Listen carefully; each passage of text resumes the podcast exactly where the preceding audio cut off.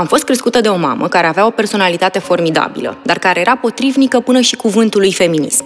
Ideile, idealurile și concepțiile ei morale erau cele ale epocii sale.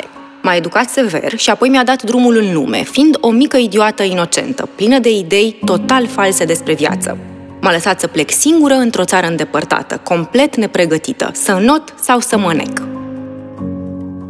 Vreți să aflați mai multe despre copilăria Reginei Maria a României? Sunt Mihaela Simina și vă invit să ascultați podcastul Regina Maria Fapte și Vorbe, o miniserie audio History Channel ce marchează 100 de ani de la încoronarea Reginei Maria și a regelui Ferdinand.